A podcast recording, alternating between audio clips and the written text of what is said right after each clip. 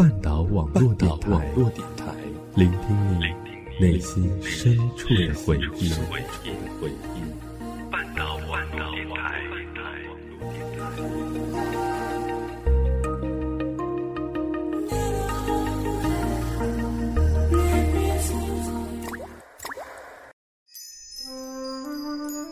在罗马，用一天的假日。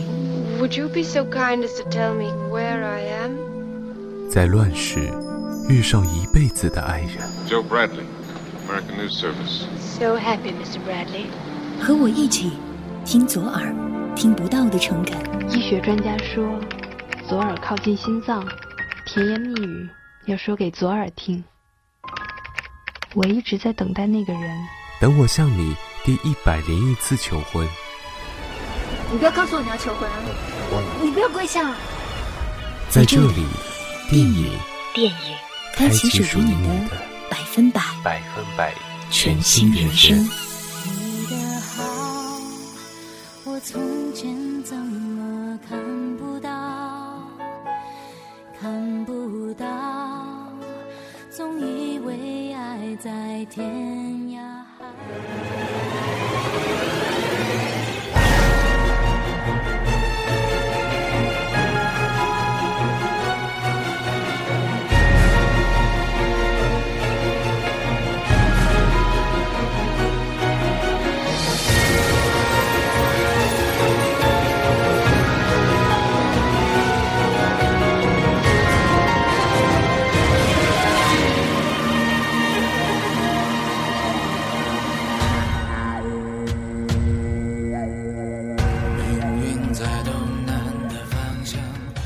一眨眼，距《鬼吹灯》最初出版已经九年了，但不知道多少小说党的心中仍不忘记那份盗墓情怀。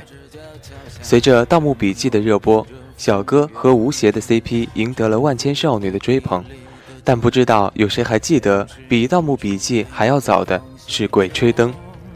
当年作为盗墓类型小说的领头羊，无论是敢说敢想的胡八一。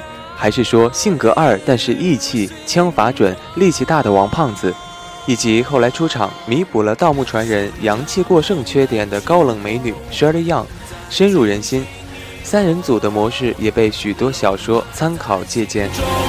大家好，欢迎收听本期的电影坊。今天要给大家介绍的电影是《鬼吹灯之寻龙诀》，我是主播陆毅。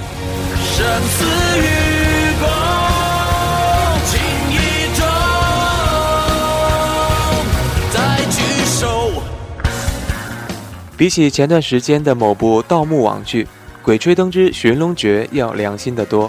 首先是帅到掉渣的胡八一，动作戏步步到位，光是看宣传片就有一种硬汉的即视感。而黄渤演的王胖子，初看或许有些许的违和感，但被演技所弥补，甚至觉得王胖子非黄渤不可。佘丽样的扮演者舒淇本就有一副西方女性的美，演美籍华人再合适不过了。除去演员，特效也是经费爆炸，细腻夸张，要怎样就怎样。道具制作也是很花心思的，比如摸金符以及 Shirley Young 的金刚伞，前者细节满满，后者金属质感很强，相当还原小说里所形容的样子。这部电影算是小说的续集，是摸金三人组到了美利坚合众国之后的故事。小说里最后便是三人金盆洗手。胡八一和佘丽样小两口恩爱，加王凯旋这个胖灯泡，去除了诅咒，愉快的生活着。电影接着小说，说到三人仍留着摸金符，并且大金牙为他们接下了一担大活。无奈之下，三人凑齐共同开启摸金之旅，而又在旅途的过程中不断的回忆，杀出了胡八一和王凯旋在下乡时期共同喜欢的女孩丁思甜。这个在小说里死了挺久的角色再一次的复活，由当红花旦 Angelababy 饰演。虽说丁思甜这个角色在整个剧情里可有可无，但是王胖子对她的念念不忘，也成为了他们摸金的一大理由。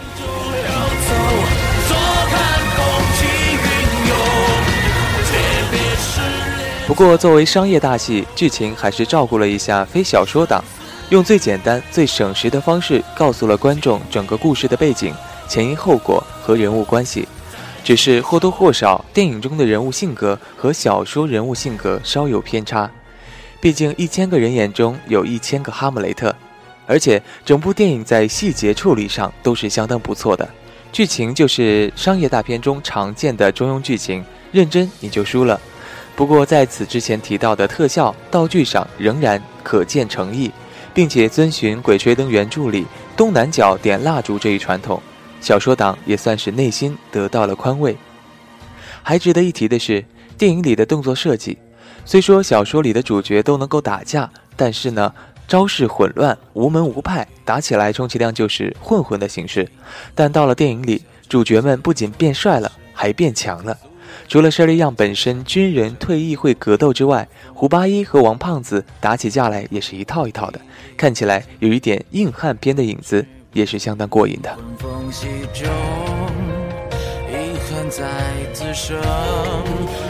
要说缺点的话，这部片子也是有的，例如王胖子平时逗逼话痨的戏份被大剑牙给抢走了，大剑牙就变成是一个话又多又弱的角色，实在是有点不讨喜。甚至说让人觉得有点厌烦，而且不知道是不是请了四大当红明星后经费的缺失，在反派的选角方面也是不敢恭维。虽然说反派角色本就是作为新角色的登场，但是一次次莫名的作死、毫无组织纪律的团队，真的不像是雇佣兵啊。还有就是反派里有单独戏份的角色，演技实在是一般般，角色设计本来就有一定的缺陷。看来，一部商业大片对反派的不宠爱，可以从演技和角色设计开始。那我们也就只能完全去忽视反派，只看帅帅的魔金三人组了。不过，就整部电影贴近原著、尊重原著来看，再加上之前的盗墓网剧和九层妖塔做对比，这部片子算是中国盗墓电影里最新的一个领头羊了。很多人会抱怨电影里总是提及这个共产主义啊，总是提着闹革命，是为了过审核的时候好过吗？其实我想啊，那是适得其反的。电影之所以那样设定，是因为小说里就是那个时代，所以胡八一和王胖子两个人都离不开当时的文化熏陶和革命情怀。这其实不仅可以作为一个笑点，也可以作为一个时代的体现。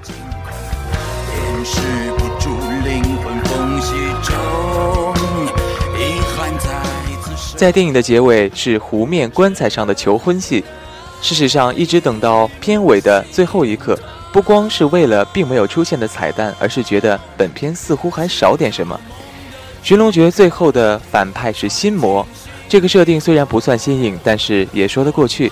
而我关心的是，初恋给一个男人投下的阴影会有多么的大？我不由得想到了张爱玲的《红玫瑰和白玫瑰》，影片中。掏出毛主席语录的女知青可以高喊：“我们是唯物主义者。”但在爱情里，一个人又是那么容易的就变成了唯心主义者。胡八一可以正视小丁的牺牲，而和 Shirley Young 一起好好的生活，但悲观的我却联想到，他同样可能因为不慎让 Shirley 为他牺牲。胡八一第一次脱险是小丁用生命换来的，但第二次脱险却来得那么突然，那么猝不及防，那么顺理成章，没有一点交代。像是为了大团圆而大团圆，他就那样披着水草从湖里冒了出来。是用不完的运气，让这个张扬的男人一直心安理得的让他的女人为他担惊受怕的底气吗？显然，本片欠观众一个解释，试图用主角的光环蒙混过去。摸金校尉，合则生，分则死。不管怎么说。一种对盗墓小说的摸金情怀依然是荡漾在心中的。摸金三人组说着这话的时候，心里就有那么一丝的感动，就好像还在追着永不完结的鬼吹灯，看着他们冒险，读着他们的情谊。所以说，这部电影虽然有这样那样的不足，但是总的来说，豆瓣七点九分也不是混着来的，该有的还是有了。作为一部盗墓题材类型的电影，毫无疑问的跟小说作为同类型作品中的佼佼者一样，一炸就炸开了市场和人们的眼界。希望国产电影能够越做越好，小说改编的电影也能够不负众望。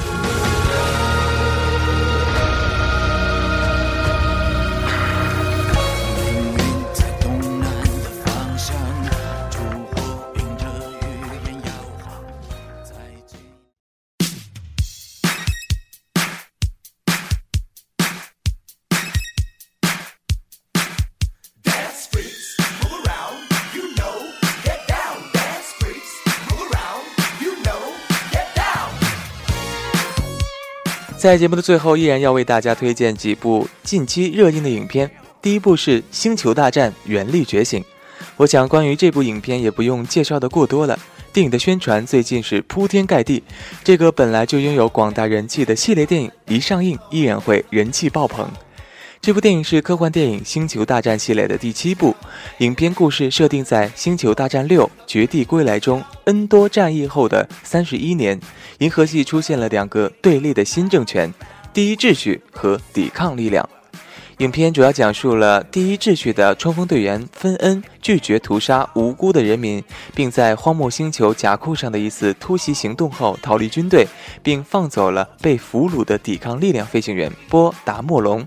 随后，芬恩和孤儿雷伊相遇，在逃离第一力量的追杀途中，救下了掌握着重要情报的球形机器人 BB-8。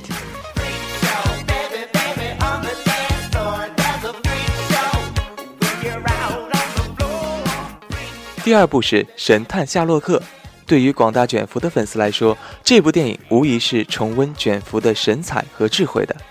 这部电影是电视剧《神探夏洛克》回归维多利亚时代的特辑，讲述了福尔摩斯和华生调查一宗神秘的幽灵新娘谋杀案的故事。《神探夏洛克》常规集是将原著《福尔摩斯探案集》的时间背景搬到现代，特辑却反其道而行之，让夏洛克·福尔摩斯和约翰 ·H· 华生回归到1895年的伦敦破解谜案。至于是什么样的案件，让我们一起走进影院。找出真相吧。好了，本期的电影坊到这里就全部结束了。如果您有什么想说的话，都可以在微博上 @NJ 路易跟我进行互动。感谢您的收听，我是主播路易，携编辑目光，跟您道一声晚安。